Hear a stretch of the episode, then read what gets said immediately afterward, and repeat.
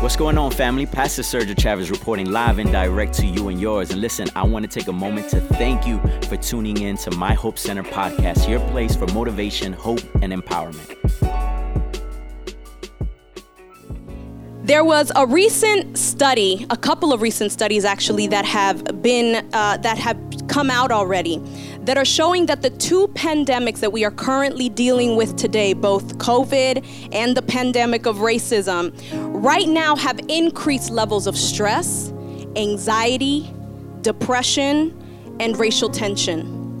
Listen to what these studies have found. 36% of respondents reported turning to higher doses of drugs and alcohol to cope with the stressors. 1 in 5 respondents reported having more disagreements than usual with their partners. 31% of respondents reported being more irritable. 43% of respondents reported feeling on edge and nervous every single day. And 65% of respondents reported that it is now more common for people to express racist views. Let's be honest, guys. Compared to any of the recent years, past years that we have experienced, these last few months have hit us in such a way that it has been mind-blowing, has been aggravating for many of us. We've been hit hard, not just emotionally, but some of us even physically, others of us spiritually. And we've often found ourselves praying that God would intervene in the midst of the mess and of the chaos. I don't know about you, but I've been praying that prayer. God, would you just do something right now? Would you just end it right now? Enough is enough. You know, we get the message, God. But as believers, we have the advantage of knowing that God is able to work all things together for the good of those who love him. But how many of you also know that that is easier to say than it is to believe, especially during hard times? Oftentimes, it's our greatest moments in our faith that produce the testing of our faith. So we experience these highs in our faith journey, and then right after we come out of that high, we are met by opposition. We are met by a testing of our faith. We see this all throughout Scripture. The times that we are living now are not new to what we are seeing. We see this also in Scripture. For example, God promised Abraham a son, and after he gives him Isaac, he then says, "Now I want you to sacrifice him."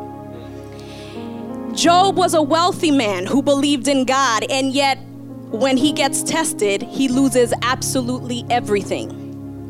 David, after being anointed king and having defeated Goliath, we see him being persecuted by King Saul, the very man whom he protected.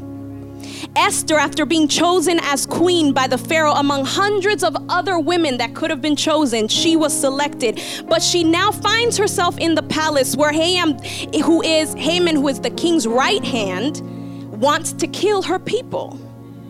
Mary, after being given the gift of carrying the Son of God, is met with a doubting Joseph. Peter, after walking with Jesus and experiencing the miraculous of walking out on water when Jesus calls him out, denies Jesus 3 times after he's been crucified. And Jesus himself, after performing great miracles, great signs, and great wonders, is crucified by the very people whom he came to save. And we don't have to look too far in our present day. How often have we had conversations with people that have transformed their lives, gone on vacations that have strengthened our marriages, said prayers that have led people to Christ. We've had opportunities to get back on our nutrition grind so that our health would be good, only to be hit with something so unexpected that it knocks our world around.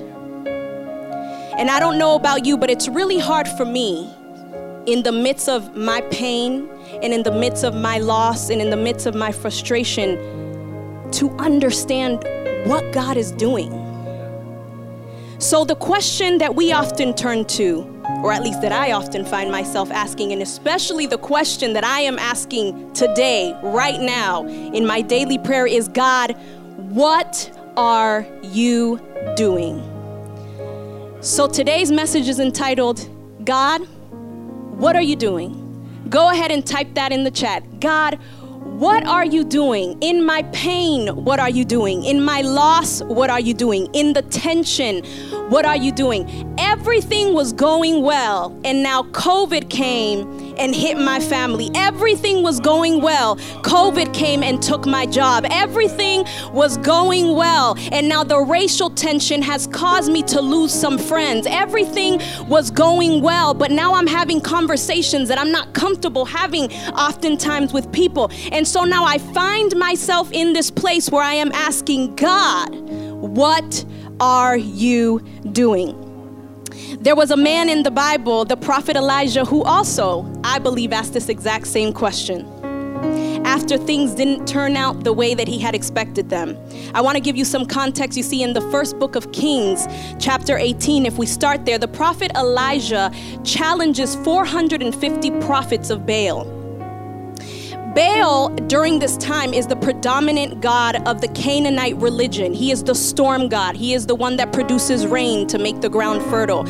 And the land of Samaria during this time hadn't seen any rain. They had been experiencing a drought for 3.5 years.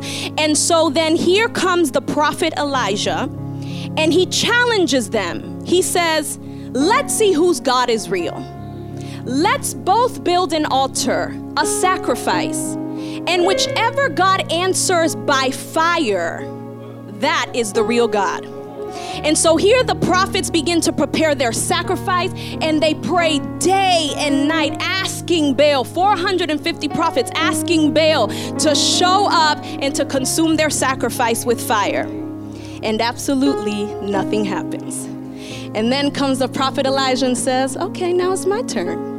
He prepares his sacrifice. He prepares the altar. He says, you know what? Matter of fact, let me get all this water and just drench. We said he's going to consume it by fire, right? So let me just drench everything here in water to prove how awesome, how powerful my God is. Let me add a little extra on there.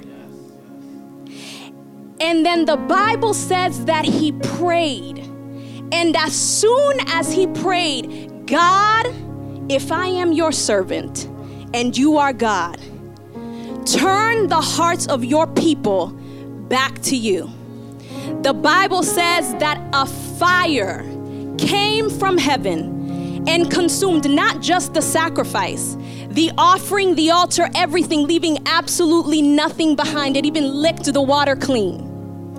And immediately after this happens, the Bible tells us that the people of Israel then get on their face and begin to worship God and begin to declare that He is the true and living God. So here is Elijah having this incredible, victorious moment. And all of the people's hearts are repented except for one. There was a woman in the palace who had a stronghold on the people of Israel because she was the queen. This woman goes by the name of Jezebel. And the Bible says that Jezebel had an unrepentant heart. And even though she had seen the evidence of God, that was not enough for her to turn to him. And so what she does is that she then threatens to kill Elijah within 24 hours. And so after fulfilling his prophetic responsibility, Elijah is met with the most discouraging news, that his life is about to be taken. Have you ever done exactly what you were told to do, only to find that it got you into trouble? Have you ever worked so hard in a position, whether it was one that you earned or one that you were placed in, you were assigned to, only to find that your success has now become a problem or a threat to the people around you? Here you are doing exactly what Elijah did. Elijah said, I have done all of these things by your word, God. In other words, you led me here. You chose me, you directed me, you called me. I could have stayed comfortable in my home, in the confines of my four walls. I didn't have to come out and do all of this stuff that you've been calling me to do. That's good. But now here I am in trouble for doing what you've asked me to do, for being a light, for standing up for justice, for speaking out against inequality, for trying to do what is right in the eyes of the Lord. I'm here doing all that I am supposed to be doing, only to be met by opposition. So here's what you need to know, church. I want you to listen to me well. The day you discover what God is capable of doing through you is the day you become the biggest threat to the enemy. I'm gonna say that again. The day you discover what God is capable of doing through you is the day you become the biggest threat to the enemy.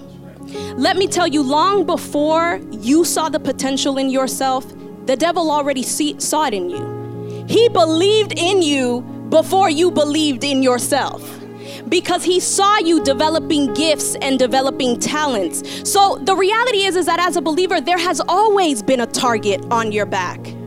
That has never changed.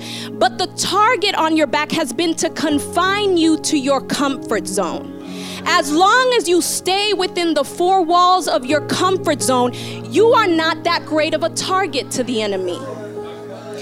But the day you realize the power that works, the power of God that's at work in you and through you, you now become a lethal threat. So now the devil has no other option but to plot to take you out. It's no longer, I need to just keep them in their comfort zone. Now it's, oh no, I gotta take this brother out. I gotta take this sister out, because now this person here is running loose and they know they have the power to expose my lies and display the glory of God. I can't have that. So now here the devil is, trying to take you out. So if this has been you, and you're finding yourself somewhat discouraged about the circumstances that are currently taking place around you, I want to share with you two things that God is doing in moments right now of discouragement. Because we've all been there, and many of us are there right now. But God has a word for you today. In the first book of Kings, chapter 19, verses 4-5, let's go there. The Bible says, while he himself went a day's journey into the wilderness, he is Elijah, he came to a broom bush, sat down under it, and prayed that he might die. I have had enough, Lord, he said. Take my life. I am no better than my ancestors. Then he lay down under the bush and fell asleep. All at once, an angel touched him and said, get up and eat. Elijah went into the wilderness to give up his life, but God sent an angel to the wilderness to preserve his life. So the first thing that God does in our wilderness, in our discouraging moments, is that he strengthens us. Write that down. He strengthens us. Food is symbolic of strength, and we see that here in this text. The angel comes to give him food and water. God will always feed what he is invested in. Wow. In other words, if he knows that there is an assignment over your life, if he's placed an assignment over your life, he will always strengthen you for that assignment. Because it's not so much about you, it's about what you carry.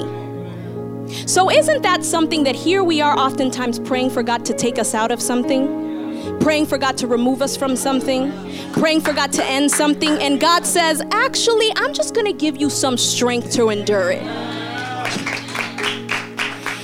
And I'm not giving you strength to endure it because of you. I'm giving you strength to endure it because there's an assignment that you still have to fulfill.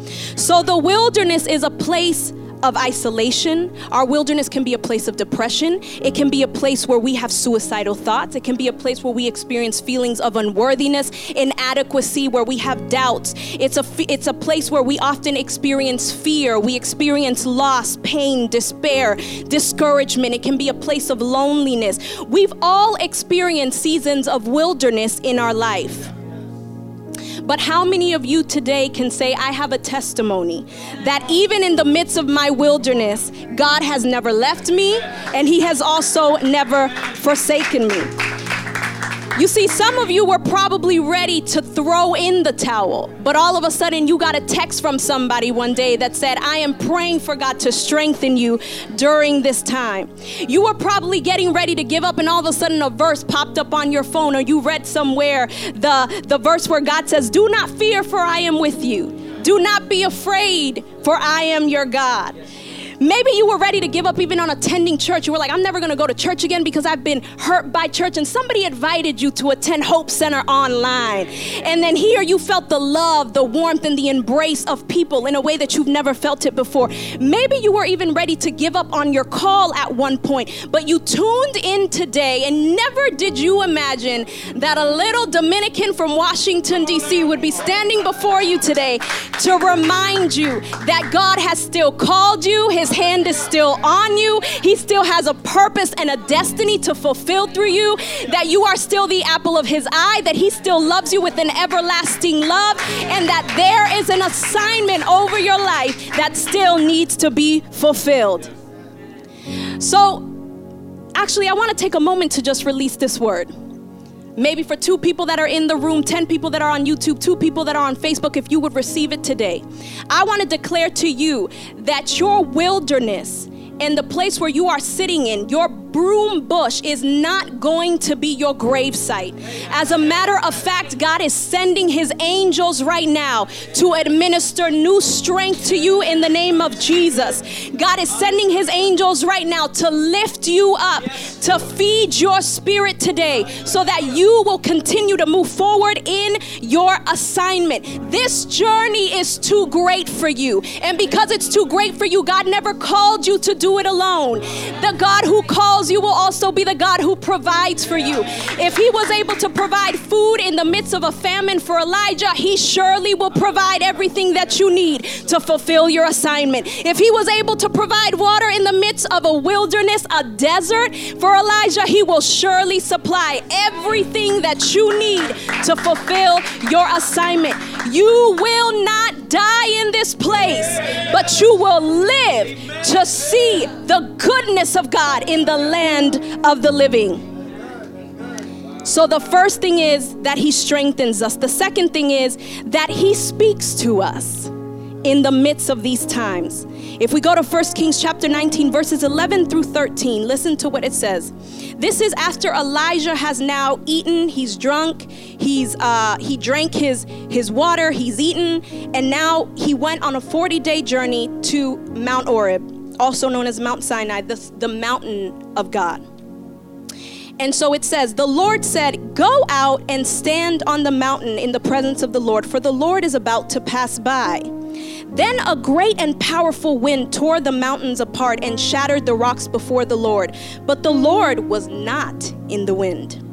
After the wind, there was an earthquake, but the Lord was not in the earthquake. After the earthquake came a fire, but the Lord was not in the fire.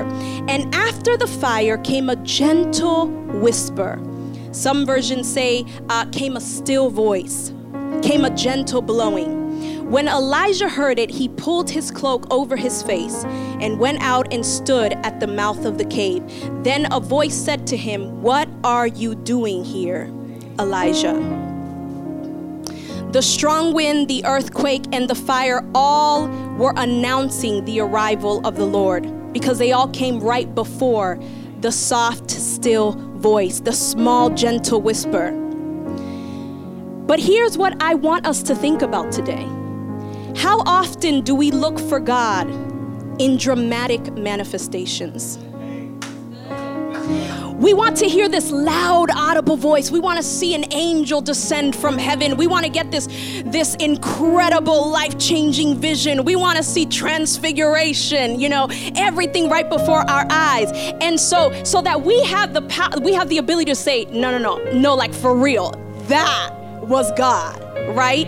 But so often we find God in the less dramatic things. The problem is that it's hard for us to notice him because we're so consumed by the noise that's around us and the noise that's in our head. So this is why it's so important for us as believers to set aside some quiet time. This is why it's important for us to disconnect from the stuff. Disconnect from the music, disconnect from the technology, disconnect from the people, disconnect from the things that produce all of the noise that is around us. This is why it's so important to have a quiet space. Jesus himself, when he needed his time with God, it said he would go away from the noise in order to hear God speaking to his spirit. There are times when God will come to you when you don't expect him, like he did for Elijah when Elijah was ready to give up and surrender his life. He did so through an angel. But can I tell you that there are also times when God wants you to come to him? Elijah went to the mountain of God because he wanted to encounter God. In his moment of despair, he journeyed to the place where God was.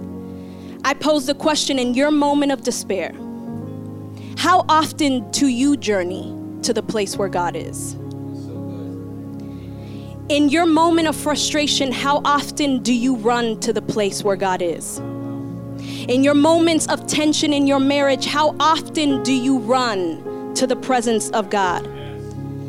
When you don't know what to do as a parent, how often do you run to the presence of God? When the situation at work is getting too difficult, how often do you run to the presence of God? And not just that, I love what Elijah did. He was at the mountain of God, but he didn't leave until God spoke to him. So how often do you enter God's presence with an expectation that he will speak to you, and you do not leave until he does? Because let's be honest, we often sing beautiful songs during worship and we say, God, I don't want anything but you. I don't want anything but you. All I want is you. All I need is you. But we don't give God a moment to fill our spirits. We don't give God the space to speak to our hearts. So we come to him in order to alleviate the burden, but we don't leave with the rest. We come to alleviate ourselves with the tension, but we don't leave with his joy. We come to him to lay down anything that is aggravating our spirits, but we don't leave with his peace. And so how often do we go to his presence and do all of the talking, but don't stay quiet enough, long enough to wait for God to speak to us? Like Elijah, we often think that our only encounters can be in the grandiose moments of life. But God reminds us through this text, and he also reminds Elijah, that he more often is working subtly through moments, through conversations, through people, through experiences. I want you to know today that your extraordinary God can be found in the ordinary moments of your life. He can use different means to speak to you. I don't know about you if you're a parent. God has used my children to speak to me countless times. He can use a nature walk to speak to you because nature speaks of his glory. He can use a car ride to speak to you through a message, through a podcast, through the scenic route that you're taking. He can use a sign, a text message, a conversation with a friend, an impression that he places on your spirit, a compliment from a stranger to affirm you in your walk. God can use anything in your ordinary life to speak to you. So I want to offer you today a different perspective, that you are actually encountering God every single day. But your ears must be open and your eyes as well opened and focused to find him even in the ordinary things, in the small things, in the subtle things, because God cares about every aspect of our lives. So don't miss the daily moments in which God is quietly speaking to you. In conclusion, the question might be, all right, Pastor Fran, that's great. He's strengthening me. He's speaking to me. But why? I'm still feeling discouraged. It's not really changing anything. I want to answer that question with the last point, and with this I conclude. Because after you receive your strength and after you receive the word of the Lord and you recognize him in your daily walk, not just when major things happen, but in your daily walk, Then he redirects you to your assignment. In 1 Kings chapter 19, verses 15 through 16, the Bible says that after Elijah encountered God, God then gives him his next assignment, which is to anoint the next generation of leaders and successors. So it's in times like this that God desires for us to remember that our assignment is bigger than ourselves. It's not just about us. And so just like Elijah, we tend to put up a lot of excuses. When God asks us, well, what are you doing here? Why did you say yes to my call? We tend to put up a lot of excuses that start with I, because I feel, because I want, because I. And so what God does after strengthening us and after speaking to us, he then redirects us. He takes the focus off of us and says, listen, this was never about you. Let's focus on the assignment at hand. Your assignment has always been connected to people. Your assignment has always been connected to people. There are people right now, church. There are people right now that are depending on you and me to get ourselves together, so that they can know the power of God that can save them, that can deliver them, that can heal them, and that can set them free. You may be the only glimpse that somebody has in this entire lifetime of hope. So the reality is that the reason why God lifts up a church body is because none of us as individuals can fulfill this mission alone. We need each other. And God desires for the church body to work together, not in faction, not divided, not, oh, because you're taking that person here and I'm taking that person. That's not the way that God designed us to work. As a body, we're supposed to work together to fulfill the mission. You were called for a time like this to stand in the gap between God and the heart of those who are hopeless. So as a believer today, for the non-believer, you are the example of a perseverant faith. For those who are double-minded, you are the example of what it is to stand ground in the midst of opposition. For those who are silent and voiceless, you are the example of fighting for what is just and what is right. For the hurting, you are the example of love, of kindness, and of mercy. For the fearful, you are the example of living a life poured out and fully surrendering to God, despite how crazy the assignment might be or against all odds. For the lost, you are the example of hope in the world that is crying out for help right now. And for the one who is getting ready to throw in the towel, you are the example of what it is to get up and to keep on moving, even when everything on the inside of you tells you to stay and die under your broom bush. This is your time to rise up, church. I say this week after week after week, but it's because I believe it with everything that is on the inside of me, that God is calling us for such a time as this to change the course and the narrative of this nation today. As the church, we are the answer. As the church, as a person who makes up part of the body, you are the answer. We can't do this alone, but together there is power in unity. So this is your time to rise up.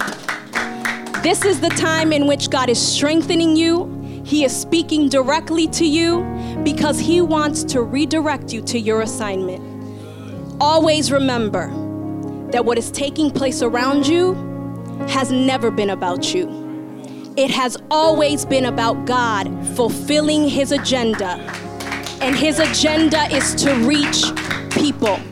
You may not understand how your pain and how your loss is reaching people around you. But trust and believe that God is touching hearts. He is moving. He is saving people even today in the midst of your hurt, in the midst of your loss, in the midst of your grief, and in the midst of your pain. God is still at work and he is still moving. We have to trust as a people. We have to trust that His plan and His purpose is far greater than our own. I know that oftentimes, like I said in the beginning, that is easier said than it is to believe. But it's in moments like this when God sends us a word to remind us that if He didn't leave us before, this isn't the time that He's going to leave us now. He is with you in the wilderness. He is with you in the storm. He is with you when you're hiding out in the cave. And He is with you even right now as you're getting ready to get up and continue to walk in your assignment. Once again, thanks so much for tuning into today's message. I pray that it was a blessing to you. I'm so glad that you were able to hear today's message, but can I tell you there's nothing like the live experience. Would you join us on a Sunday afternoon at 1:30? We meet at Greenbelt Middle, 6301 Breezewood Drive in Greenbelt, Maryland. And so I want you to be there. I want you to get connected. You can find out more information on our social media at My Hope Center on every platform. And also you can check out more information at myhopecenter.org. I hope to see you soon. So until then, peace, love, and God bless.